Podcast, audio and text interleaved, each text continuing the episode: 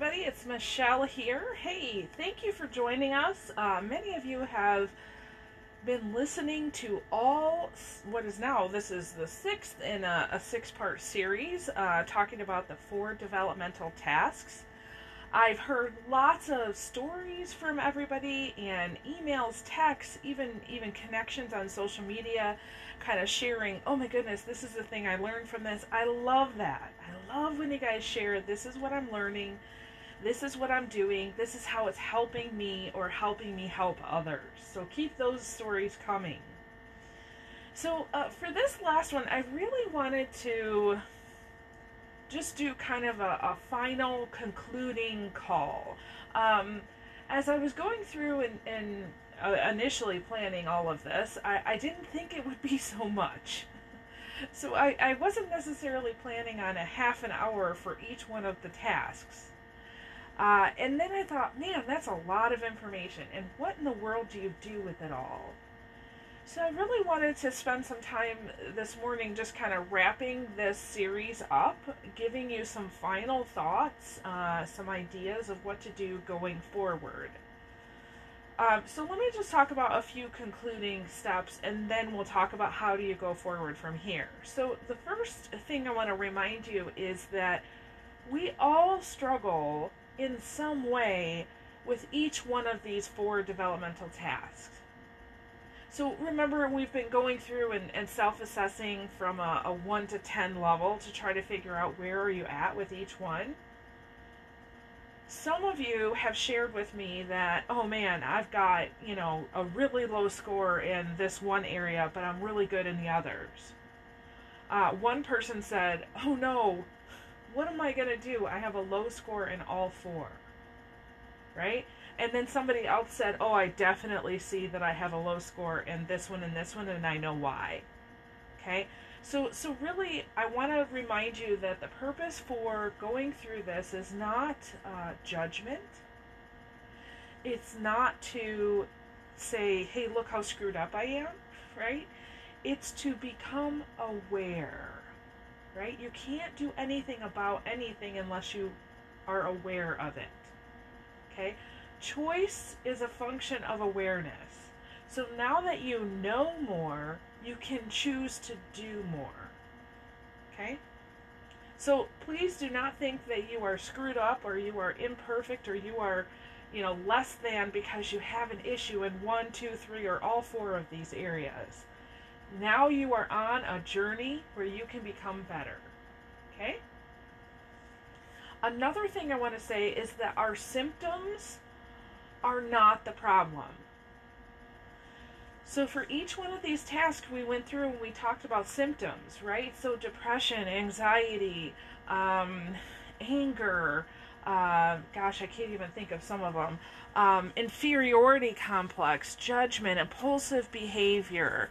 Um, let's see, what are some other of my other, perfectionism, guilt, rage, Uh, even even things having to deal with, you know, inability to make good good friendships or guilt or manipulation, right?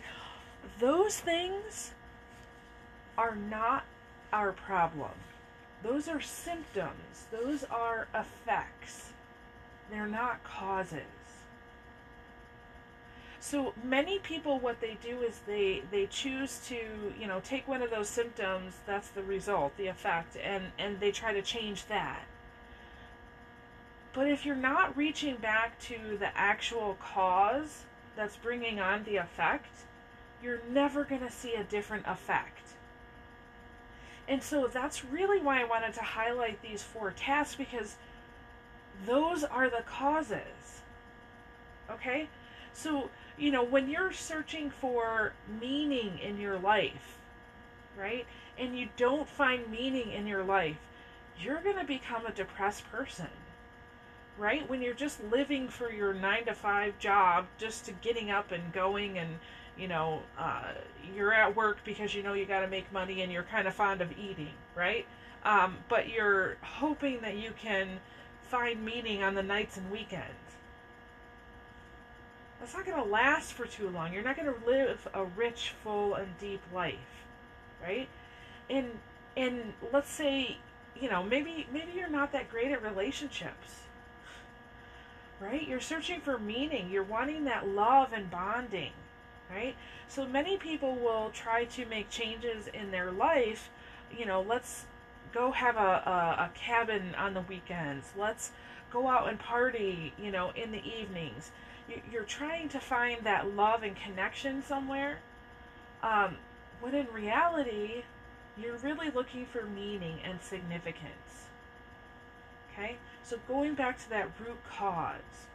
Or uh, you're looking for purpose, right? Purpose comes from the idea that you know what you want and you know what you don't want, and you're on that path to getting it, right? It's direction and truth. That's the boundaries, right? What's in, what's within your fence line, right? Um, I was watching a documentary um, just last night, and the person on the show was talking about how she comes from this very traditional family, and she was expected to go down a certain path. So she went into social work.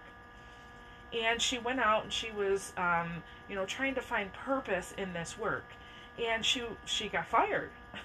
And she didn't know what to do. So she went back to school uh, and followed another path that her parents decided that she would be good for. And she got a law degree. And she thought, oh, that will bring me purpose, right? And she never stopped to think about, what do I like? What do I not like? What do I really want to do with my life? Until she had a series of, of events happen that basically forced her to, to go through this thinking. And then all of a sudden she she's a chef. And she, you know, has this amazing story.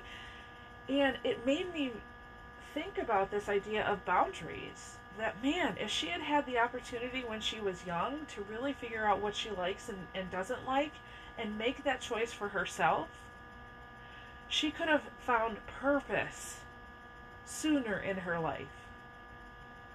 Okay? Um, so so looking at, you know, which degree should I get, that that's that's the effect.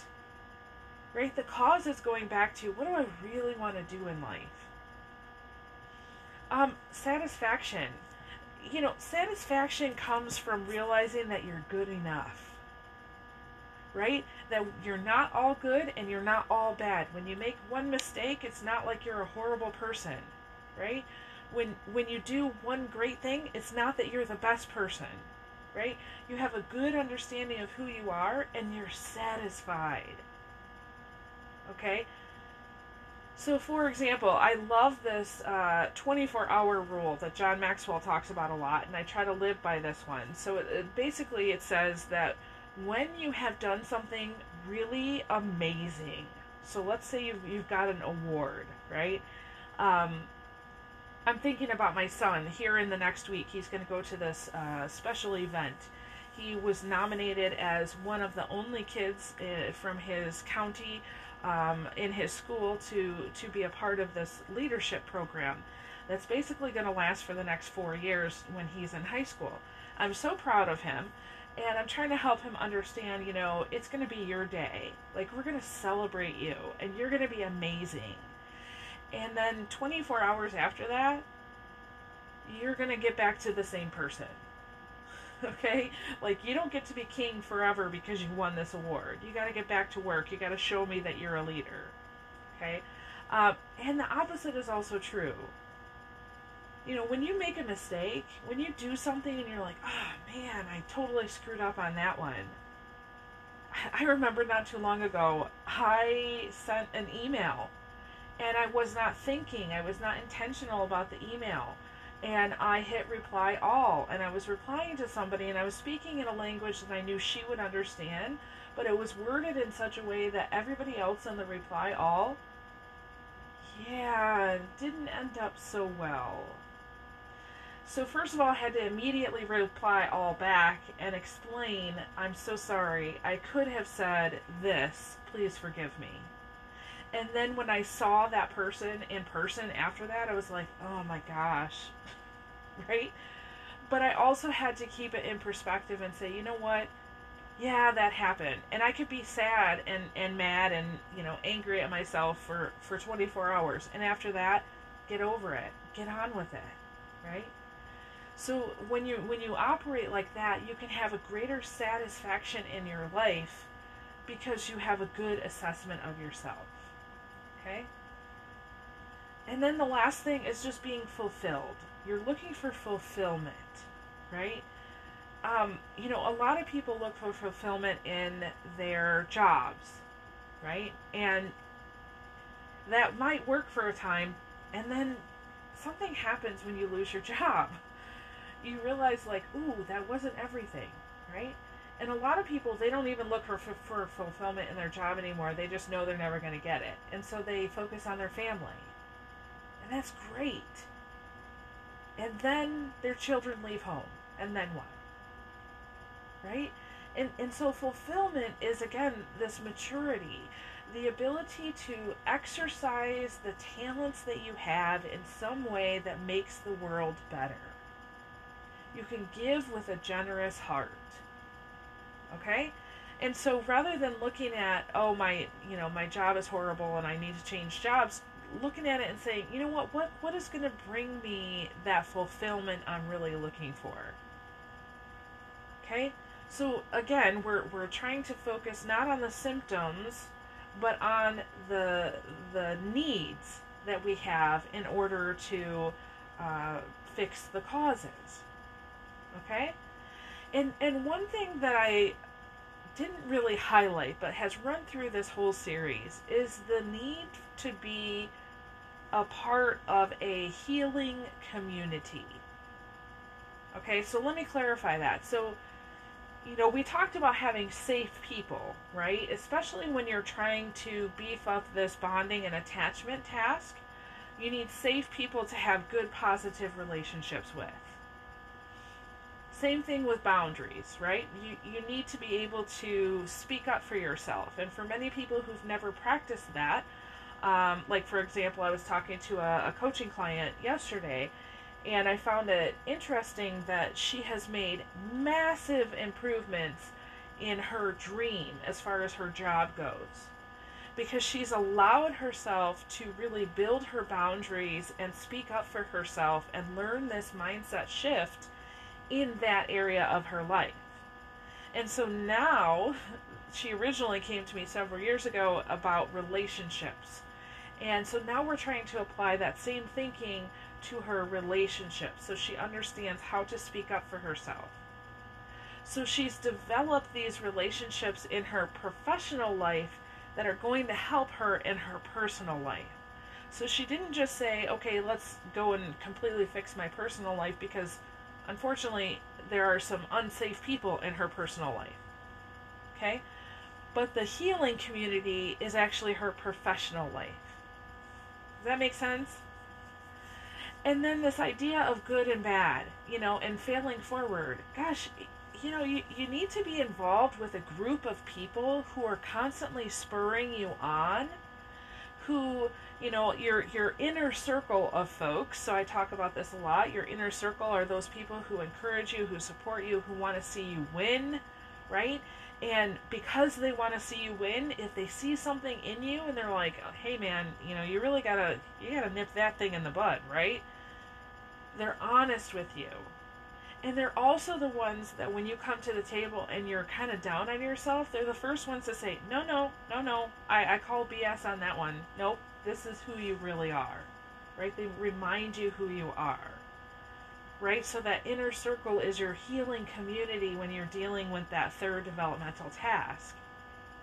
And then maturity, the, you know, you need um, all the healing community for yourself more in the first three tasks. And I would say for the last one, for maturity, it starts to shift to you being a part of other people's healing community. So when you are fully mature, you are able to see that other people have a need and ask yourself, what can I do to help fill that need? Now, sometimes the answer is nothing, right? But but many times the answer is all kinds of things. And so you begin to be that healing place for somebody else. And the thing is that when you begin to give that love off to other people, you get it more in return. Okay, which brings us right on back to that whole attachment piece, the, the number one, because remember we said that, that attachment and bonding is uh, very addictive. That when you feel connected and, and uh, loved and supported, you want to give that off, and then it comes right back to you and you want more of it. You see how all these work together? Okay, so what in the world do we do with this now? Right? What do we do? How do we move forward? Um, you might say, Michelle, this is great, and I'm so ha happy, but I, I don't know what to do with this going forward. Okay, so there's a couple things. Number one is just to stay connected to what you have written down. So I hope that you took notes. If you did not, you may want to go back and re-listen and take down some notes.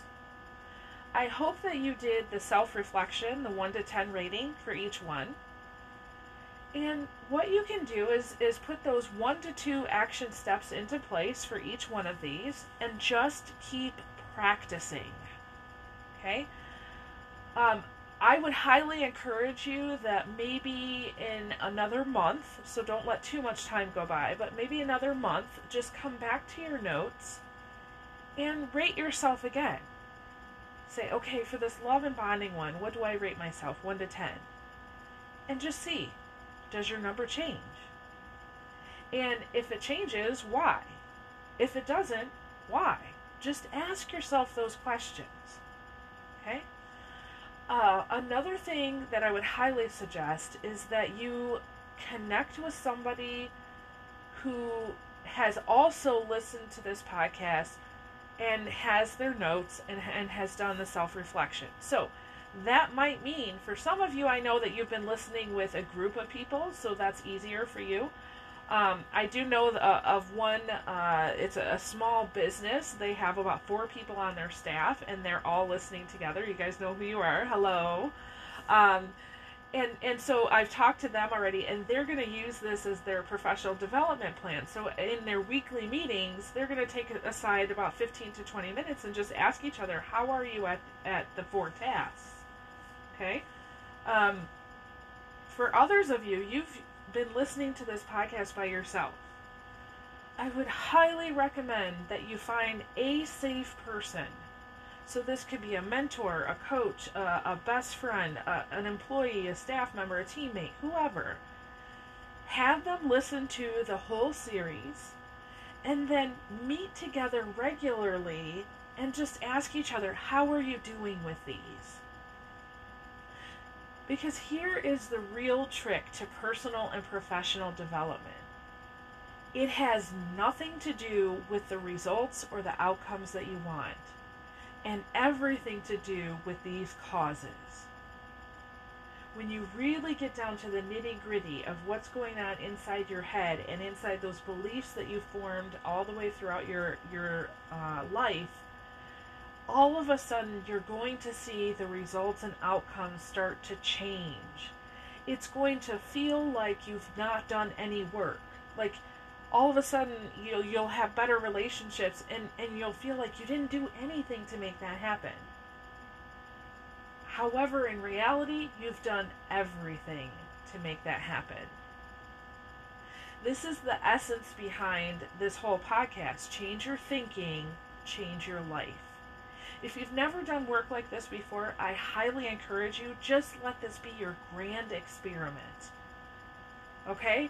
Even if you think it's wild and crazy and, you know, you're not so sure about me or my work anymore, just let it be your experiment and see what happens. Okay?